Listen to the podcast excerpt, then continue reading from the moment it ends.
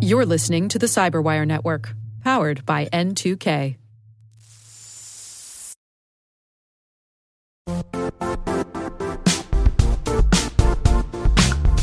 Don't struggle to align your organization's cybersecurity with business risk. Get the only solution that goes beyond reacting to threats with vulnerability and risk monitoring. You need the next evolution of MDR, and only Critical Start delivers it. Critical Start doesn't just monitor and respond to threats. They put you in control by detecting suspicious activities, quickly responding to contain threats, and identifying your most critical assets and protecting them against vulnerabilities and exposures. With continuous visibility, expert guidance, and measurable risk reduction, Critical Start has redefined what it means to manage cyber risk. Demonstrate provable security maturity to your leadership while positioning your program to achieve the greatest risk reduction per dollar spent. Stop fearing risk and start managing it with Critical Start. Visit criticalstart.com and request a demo today. That's criticalstart.com.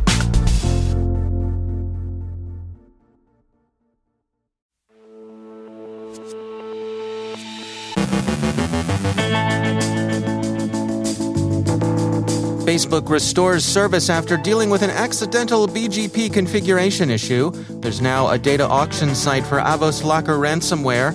Atom Silo ransomware is quiet, patient, and stealthy. The state of investigation into those two guys collared in a ransomware beef in Kiev last week.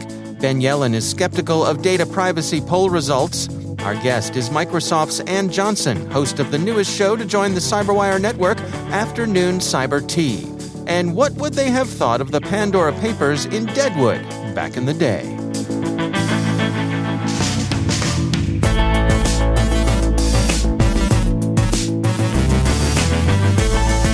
From the Cyberwire studios at Data Tribe, I'm Dave Bittner with your Cyberwire summary for Tuesday, October 5th, 2021.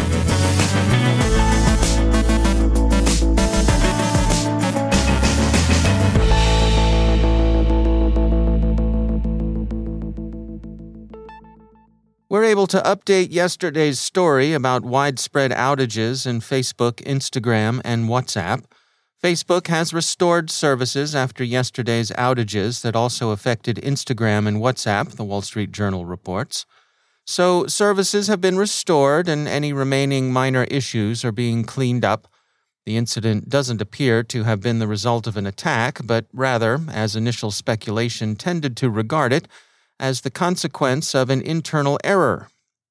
Facebook's engineering team explained the incident as follows quote, Our engineering teams have learned that configuration changes on the backbone routers that coordinate network traffic between our data centers caused issues that interrupted this communication. This disruption to network traffic had a cascading effect on the way our data centers communicate, bringing our services to a halt. End quote. Facebook tweeted its apologies yesterday in the middle of the outage. Quote, to the huge community of people and businesses around the world who depend on us, we're sorry. We've been working hard to restore access to our apps and services and are happy to report they are coming back online now. Thank you for bearing with us. End quote. Observers at the DDoS protection shop Cloudflare offered an account of the issues they saw in Facebook's BGP configuration that provide further explanation of the outage. BGP, by the way, stands for Border Gateway Protocol. Krebs on Security notes that the Facebook.com domain was yesterday briefly listed by several domain registries as being up for sale.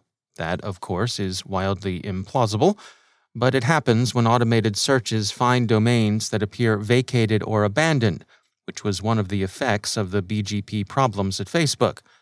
So, if you are a potential buyer attracted by the prospect of owning Facebook's domain, sorry, Charlie, the bots don't have a good ability sometimes to distinguish the real from the apparent.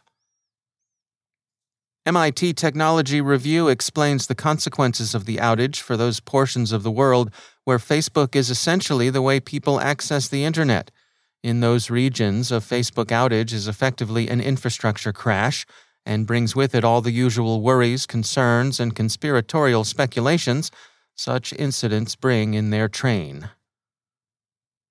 The criminal proprietors of AvosLocker ransomware are following the now familiar path of the double extortion gangs who threaten to auction the data of victims who refuse to pay, the record reports. AvosLocker's site, in addition to sporting a new dark look, has now set up a page where it can eventually offer stolen information for sale. All data is for sale, says the page, with the words for and sale in the big capital letters of the Act Now advertising screamer. Contact us with your offers, they go on to say, adding, We only sell data to third parties if the owner of said data refuses to pay. Auctioning stolen information in a double extortion move makes business sense in a criminal sort of way since the earlier widespread practice of vindictive doxing, just dumping information online without charging for it, simply gave other parasitic crooks an opportunity to scoop up the data and resell it, usually on Telegram. So why settle for a pure intimidation and revenge play when you can monetize the bycatch of your extortion? AvosLocker, the record says, is a relatively young outfit, first coming to notice in July of this year but they're so far a second tier player. The good news, the record writes, is that despite the clever feature, the AvosLocker gang is not one of today's top or most active ransomware groups, with fewer than 10 attacks carried out per week, according to data provided by the ID ransomware service. Security firm Sophos describes Atom Silo another recently discovered ransomware gang, and its use of DLL sideloading and exploitation of Confluence to accomplish relatively stealthy attacks. The vulnerability in Atlassian's Confluence server and data center that Atom Silo is exploiting has been patched recently, but it's also been under active exploitation. Confluence is a widely used workspace that facilitates a team's collaboration on projects. Atom Silo was both quiet and patient in obtaining access to vulnerable Confluence instances. The ransomware the gang uses is, according to Sophos researchers, virtually identical to Lockfile, and so the novelty and sophistication lie in the modes of intrusion. The first stage of the attack took place on September 13th, which Sophos says was a full 11 days before the ransomware campaign proper was executed. Initial access was gained through an object graph navigation language injection attack, and Sophos notes it's possible that this was done either by an Atom Silo affiliate or through the services of an initial access broker. Initial access brokers have become a familiar kind of player in the criminal to criminal market.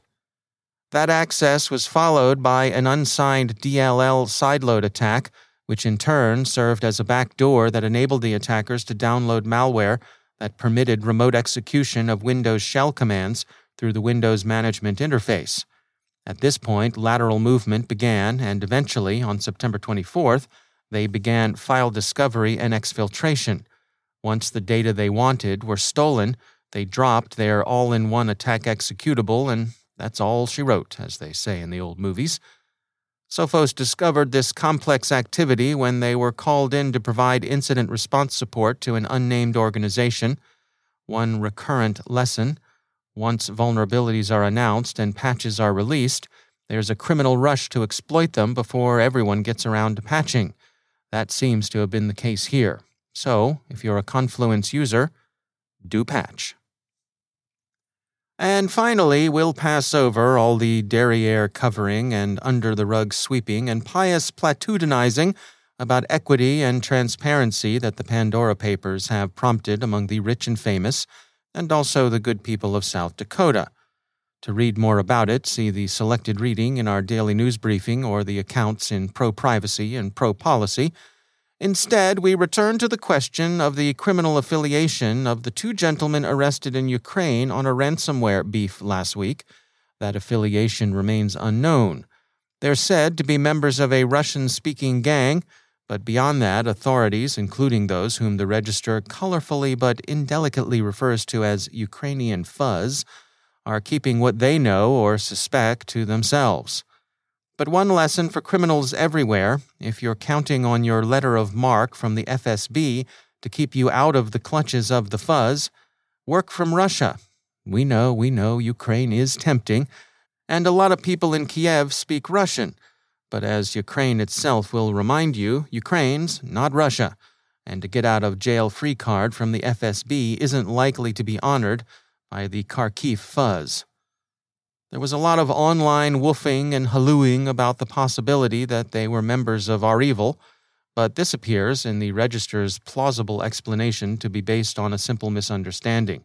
Europol tut tutted that the crooks had been responsible for extortionate demands as high as 70 million euros. The REvil connection is that the gang had been known to demand $70 million. But evidently, the Twitterverse has some difficulty distinguishing euros from dollars. They're not the same, and the current exchange rate is, let's see, $1.16 to the euro. The investigation is proceeding, and no doubt we'll eventually find out who the two alleged gentlemen of crime were working with, or for, or under. In the meantime, the Ukrainian fuzz are on the case with the assistance of French fuzz and American fuzz and general European fuzz, all of whom are serious about putting their resource euros and dollars where their enforcement mouths are. Good hunting to the fuzz in all civilized countries and to return to South Dakota for a minute because we can't help ourselves. We'd like to ask everyone out there in the Mount Rushmore state if Wild Bill Hickok or Calamity Jane or Poker Alice or even Potato Creek Johnny would have spent their time setting up shell corporations back in the deadwood of its outlaw heyday. We didn't think so either. It's like finding Wild Bill holding an online MBA instead of eights and aces. Sad.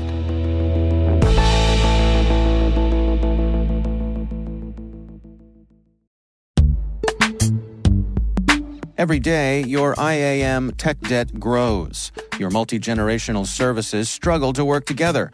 Building an identity fabric can fix this. It makes all your identity tooling stronger and allows you to connect any app to any service you want to use with zero coding, zero maintenance, and zero app downtime. Strata's identity orchestration platform separates the identity logic from your applications so you can optimize existing IAM tools and manage them in a single control plane.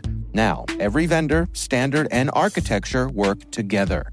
In short, building your identity fabric means you can secure your non standard apps keep your complex access policies, retire outdated IDPs, and modernize in record time. So build your fabric with Strata Identity and get rid of tech debt for good. Visit strata.io slash cyberwire, share your identity priorities, and receive a pair of AirPods Pro. Offer valid for organizations over 5,000 employees. Connect today at strata.io slash cyberwire.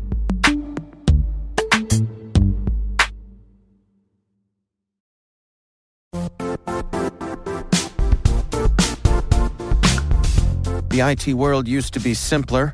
You only had to secure and manage environments that you controlled. Then came new technologies and new ways to work. Now, employees, apps, and networks are everywhere. This means poor visibility, security gaps, and added risk. That's why Cloudflare created the first ever connectivity cloud. Visit cloudflare.com to protect your business everywhere you do business.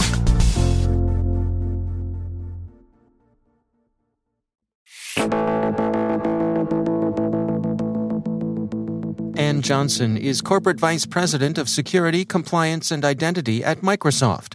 She's also the host of the podcast Afternoon Cyber Tea, which we are pleased to say is the newest addition to the Cyberwire network.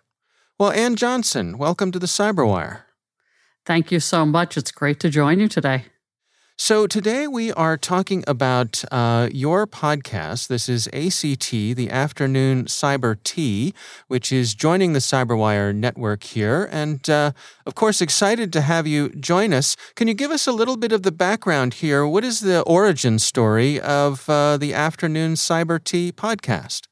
I love talking about afternoon cyber tea. So we're going to season five, and we really wanted to um, improve the distribution and the audience. And CyberWire was such a wonderful opportunity. But how we started is I wanted to do a podcast um, a couple of years ago to really bring industry thought leaders together and to have you know conversations that weren't necessarily product specific or company specific but really talked about solving some of the hardest problems in the industry and thinking about, you know, how we can actually provide better um, solutions or better insight to other folks. And so we've had a great run of bringing just people on that are really fascinating. Topics like, you know, the Internet of Bodies was one of the episodes we did that was incredibly fascinating. We did an episode related to how you know um, cybersecurity is actually related to some ancient writings. We, we've had a lot of fun with it, and I hope it's been incredibly informational for the audience. Yeah, it really is a broad spectrum of topics that you cover there. And uh, I, I, have to say, you know, one of the highlights of you being in the position that you are at Microsoft is that you get to attract some really top tier guests. We do, and um, this season is is the same. You're going to be really, I think, impressed with some of the folks that we've been able to pulled together um, onto the podcast for the season. And as we're recording some of the episodes and some of the content, it's been just fascinating. I learn a lot doing it. You know, selfishly, I learn a lot doing it because I, I, just get to uh, cover this broad range of topics. Yeah, I have to admit that's my favorite part of this job uh, as well. Is just it never gets old getting to chat with smart people about interesting things, right? Exactly. Can you give us a little preview some of the things that we might expect to hear this season? I can. I just wrapped up an episode with um, Dr. Fiona Hill to talk about the intersection of cybersecurity and disinformation. We've had episodes with um, Amy Hogan Burney, who leads Microsoft Digital Crimes Unit, to talk about the fascinating work that they do with public and private sector partnerships. So I think that will be a great episode. Um, Wendy Nather is very well known in the industry um, as a Cisco advisor, joined us to give some insights. Um, so you're going to see a wide range again of, of conversation this season, but I'm just thrilled about our guests. Who are you targeting here in terms of the audience? Who is the ideal listener for uh, ACT? I think it's any cybersecurity professional, right? We try to keep it at a. Um, we do get some very technical conversations. I had Ian Coldwater on a couple seasons ago. We were talking about Kubernetes security as an example. So we do get some deeply technical contact, but it, it's probably more at the strategy um, executive level to really talk about the, the trends and things that are happening in the industry.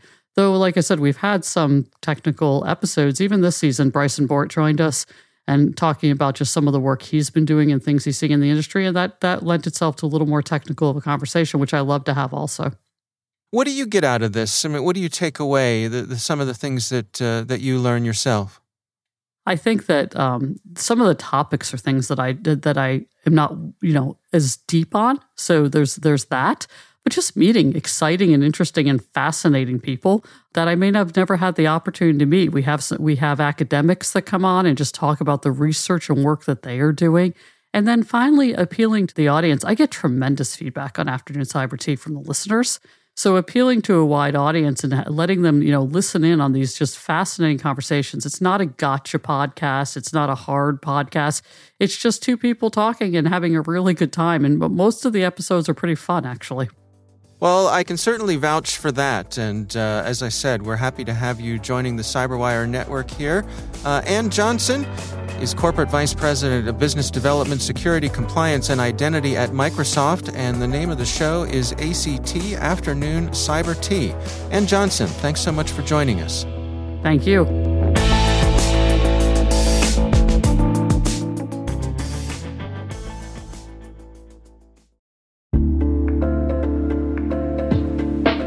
Are lengthy security reviews pulling attention away from your security program? With the largest network of trust centers, Vanta can help you streamline security reviews to win customer trust, save time, and close deals fast. Proactively demonstrate security by showcasing key resources like your SOC 2 or ISO 27001 and provide real time evidence for passing controls. And when a security questionnaire is required, Vanta takes the first pass for you. Visit vanta.com slash cyber to take a self-serve tour. That's vanta.com slash cyber.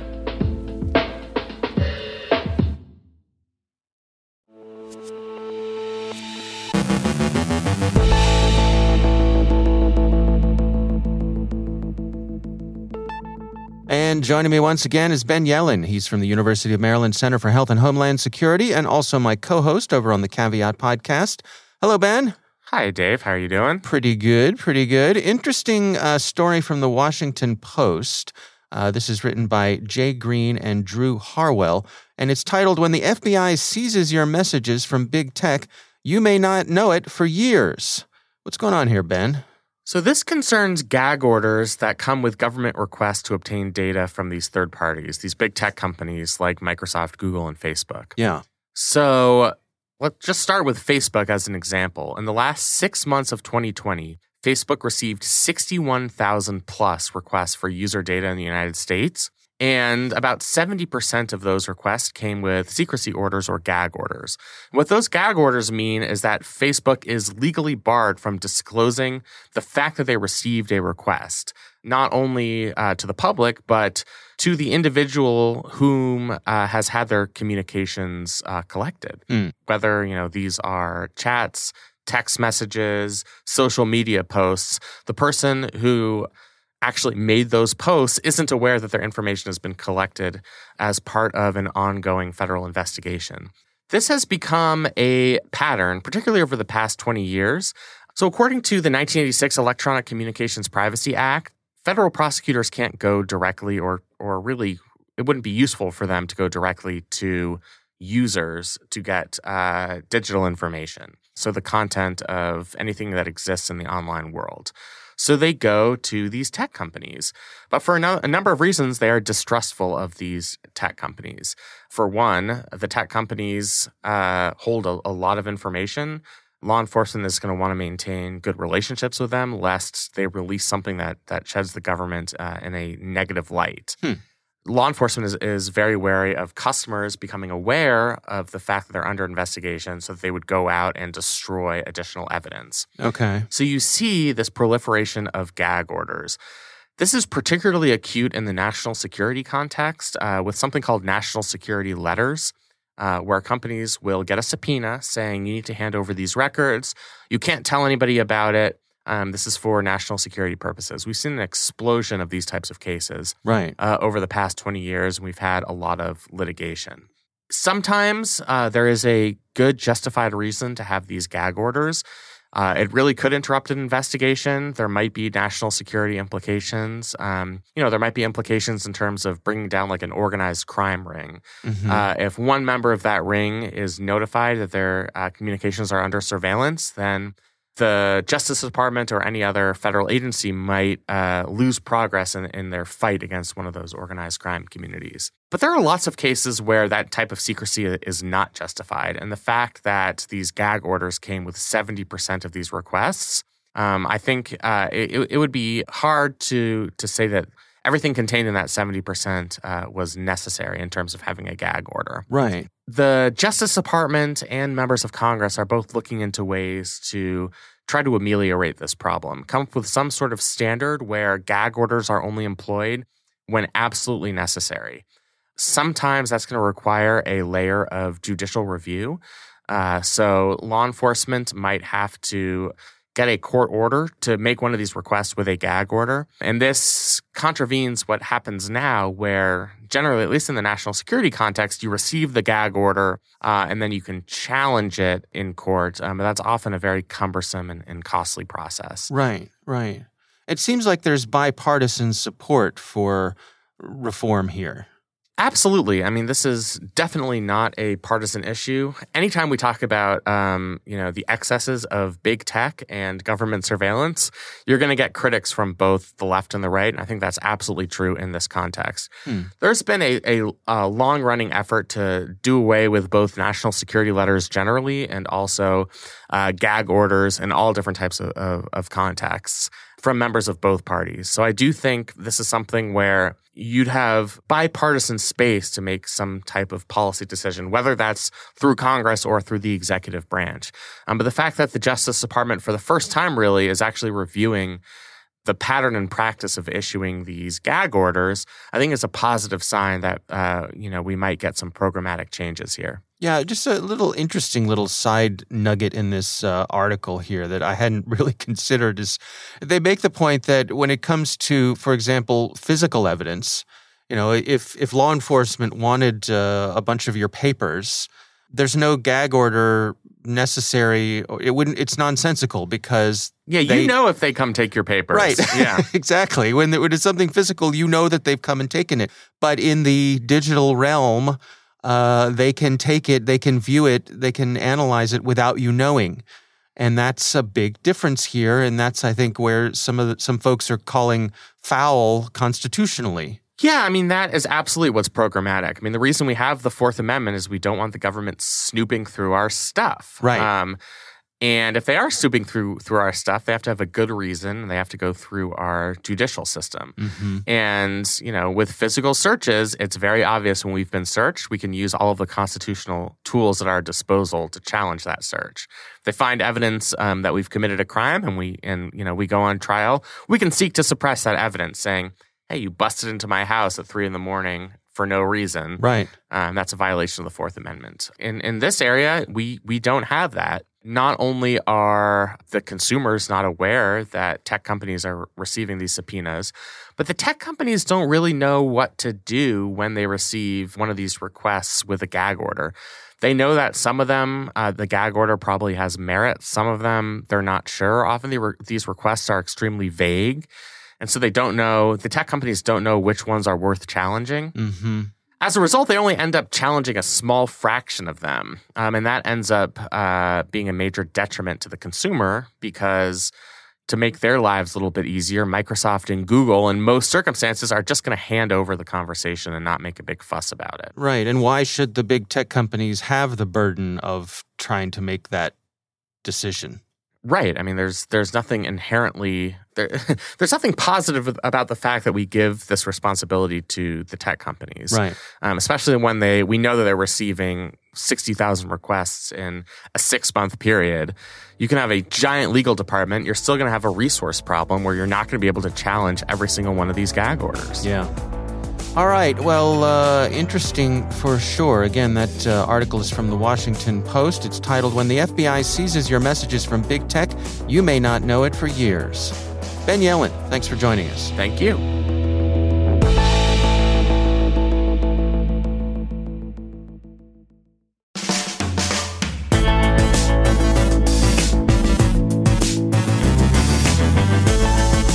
And that's the Cyberwire. For links to all of today's stories, check out our daily briefing at thecyberwire.com. The Cyberwire podcast is proudly produced in Maryland out of the startup studios of Data Tribe, where they're co building the next generation of cybersecurity teams and technologies. Our amazing Cyberwire team is Elliot Peltzman, Tre Hester, Brandon Karpf, Puru Prakash, Justin Sabie, Tim Nodar, Joe Carrigan, Carole Theriault, Ben Yelin, Nick Veliky, Gina Johnson, Bennett Moe, Chris Russell, John Petrik, Jennifer Eiben, Rick Howard, Peter Kilpe, and I'm Dave Bittner. Thanks for listening. We'll see you back here tomorrow.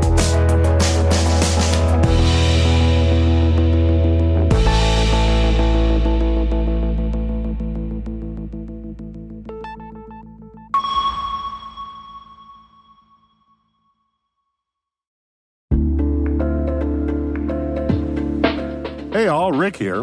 At N2K Cyberwire, we're dedicated to continuously improving the quality of the news and commentary on our network.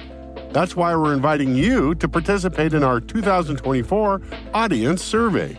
It only takes a few minutes, and your feedback is invaluable. Plus, you'll have the chance to win a $100 Amazon gift card as a thank you for your time. Head on over to cyberwire.com slash survey. That's cyberwire.com slash survey to share your feedback now.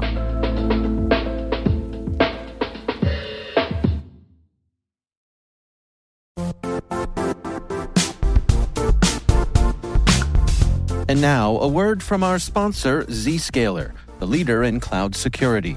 Cyber attackers are using AI in creative ways to compromise users and breach organizations. In a security landscape where you must fight AI with AI, the best AI protection comes from having the best data. Zscaler has extended its zero trust architecture with powerful AI engines that are trained and tuned by 500 trillion daily signals. Learn more about Zscaler Zero Trust Plus AI to prevent ransomware and AI attacks. Experience your world secured. Visit zscaler.com slash zero trust AI.